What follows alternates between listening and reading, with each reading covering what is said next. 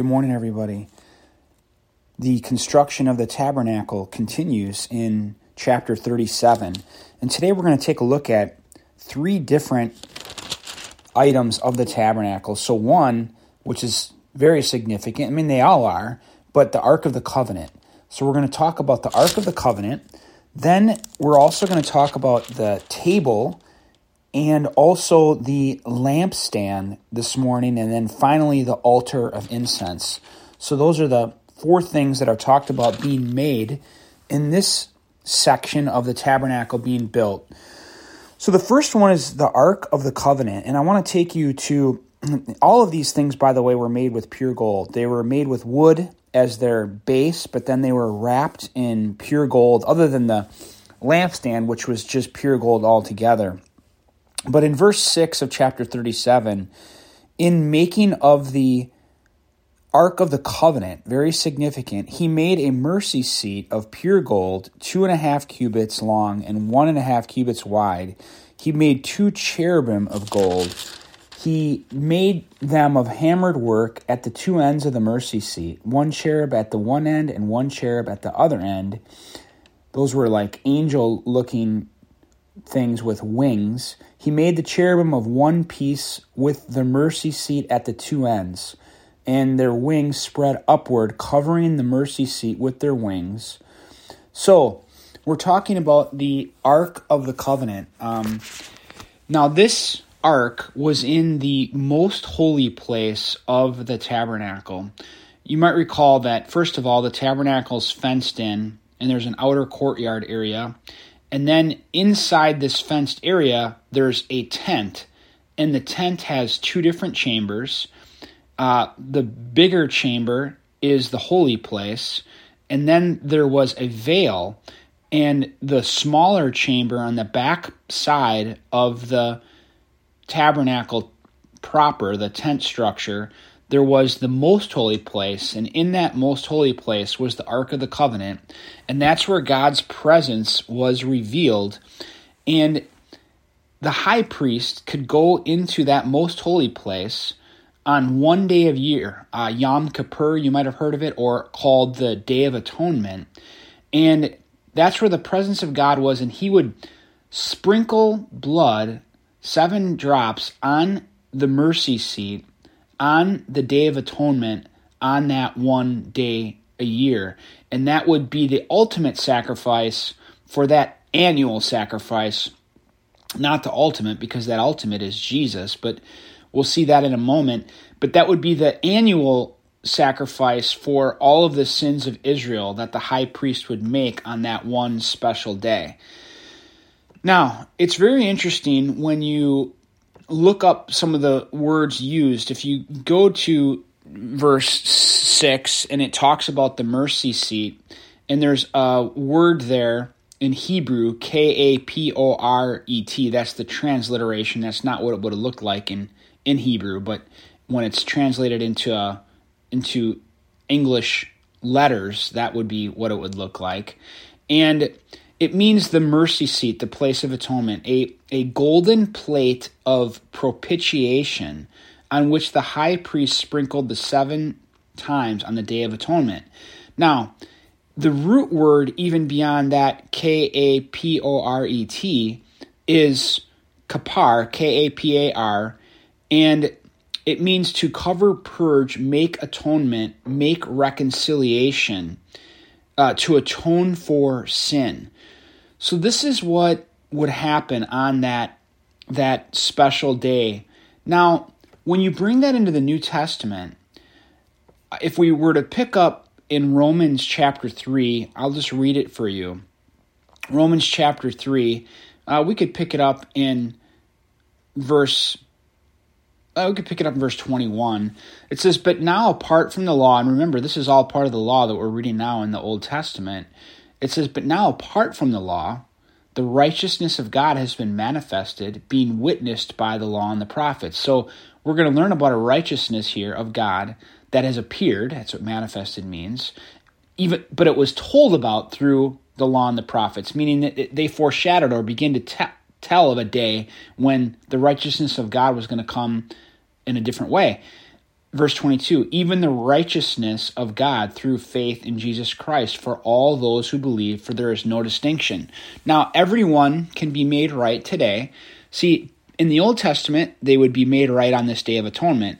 And there was other sacrifices that they would bring throughout the year, but this was the, the main Day of Atonement one. Well, anyways, now the righteousness of God, being made right by God, comes through faith in Jesus Christ for all those who believe.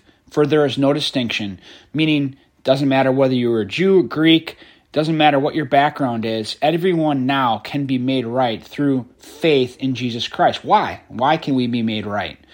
For all have sinned and fall short of the glory of God. So that's all of us. All of us, listen, when we were born, we were born into this sinful world and we were born into sin. We have Adam's sin problem from the very beginning, and that sin separates us from God.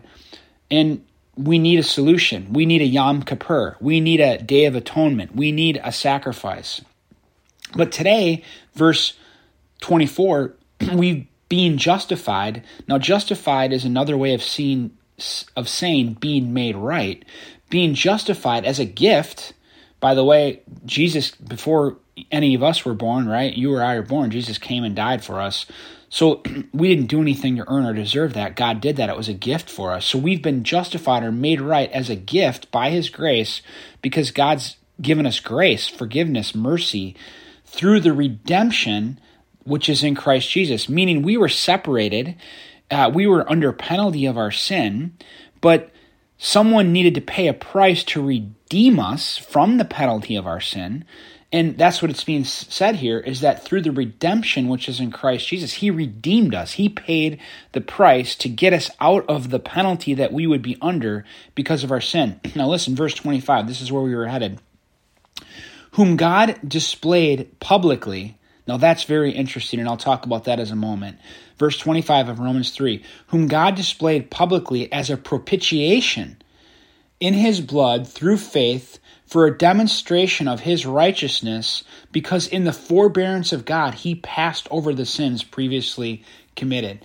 Now, this is quite beautiful, whom God displayed publicly. Now, listen, let, us just go to that right now.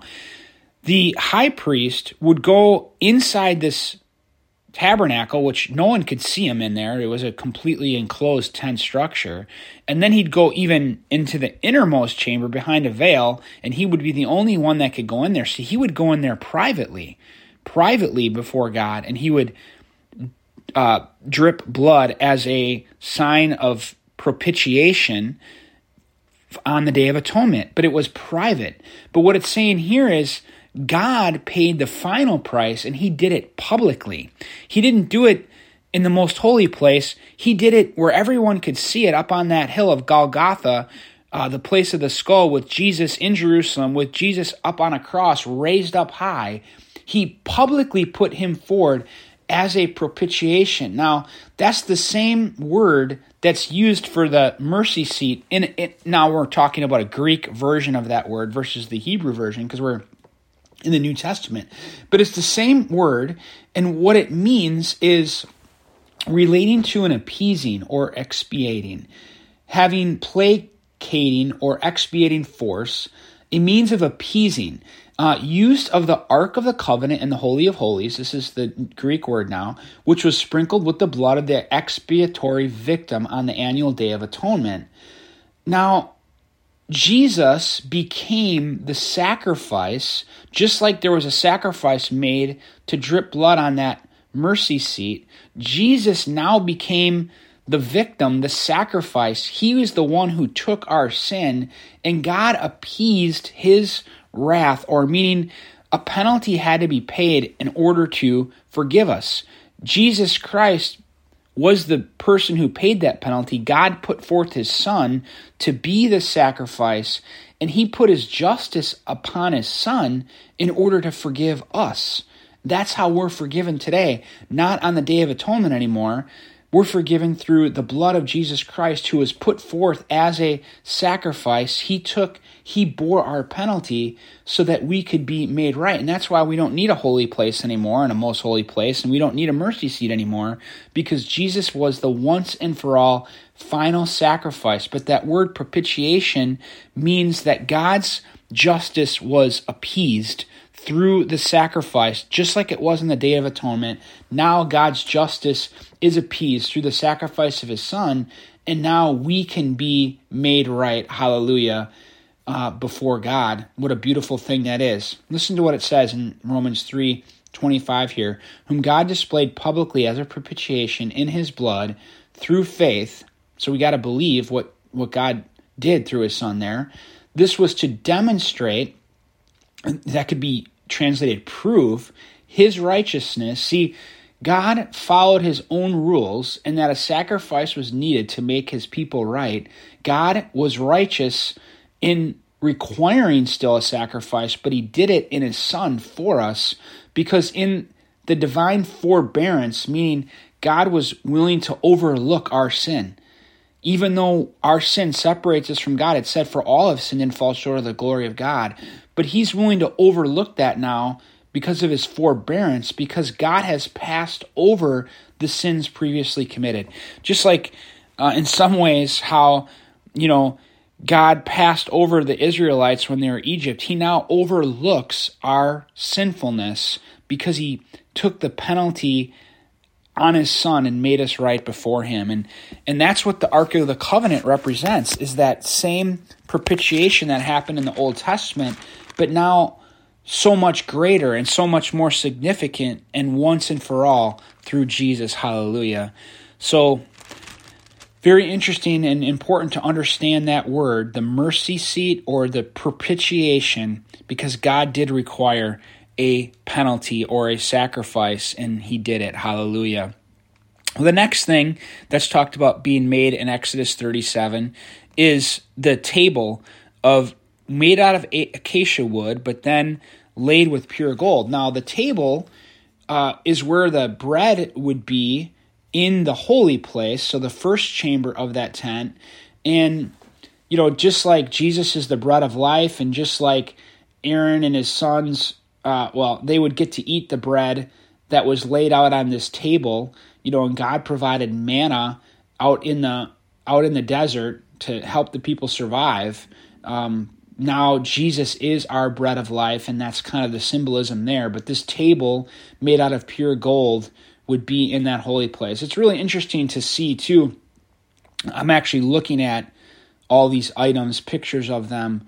Um, and they all had poles and like rings the table the mercy seat um, because it, this was going to be on the move in the desert and even all the way on the move all the way until they got to jerusalem and eventually one day many years later built a temple so everything had to be made with like uh, you know hooks and and like you know circles where the pole would slide in made of gold and then people could carry it. Everything had to be kind of made so that it could be transported and cared for correctly. Um, I find that interesting. And this Bezalel guy, he really knew what he was doing and, and building all this stuff. Um, all right, so then they had the lampstand, which was also in that holy place because that's where the priests would go more regularly is into the holy place the most holy place only one day a year. But when they would go in and eat the bread at that table of presence and trim the wicks on the lampstand they had to do that you know when you have a lamp of of you know candles you know you have to maintain those in order to keep them burning. And the, the lampstand would represent like jesus now is the light of the world and they were supposed to keep that lamp burning. And there the seven there were seven um, lamps on this lampstand one in the middle and then three on each side. And they would have to be remain lit. And seven is the number of completion. And it's interesting that you know all the way in the book of revelation there's seven letters written to seven churches, and each church is represented as a lampstand. The church is called a lampstand, and it's the number of completion. That's why those seven letters really to those churches really are to all the churches because of the number of completion. So John is really speaking to those seven churches, but he's speaking to us in that book as well. So they had to be able to see, by the way, you know, in the tabernacle, they wouldn't be able to see unless they had light. So that that that light helped them to see in that holy place. Well, then they had the altar of incense that was in there as well. And that altar of incense, it stood right in the holy place, but right before the entrance into the most holy place.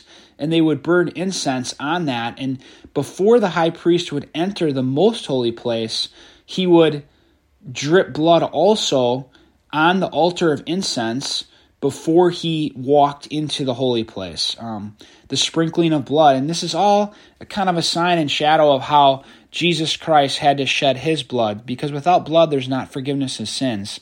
God just had it made that way. That sacrifice is how we were forgiven. And praise God, he paid the once and for all sacrifice for us.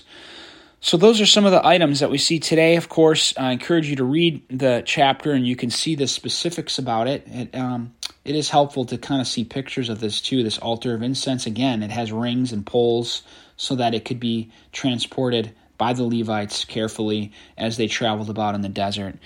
Well, I hope um, seeing some of this Old Testament stuff, uh, especially the mercy seat and how it figures into the death of Jesus Christ for our sins uh, I think it's great to see how God fulfilled his Old Testament law through Jesus in order to bring us forgiveness. May all this strengthen your faith and help you understand the Bible better. God bless you all.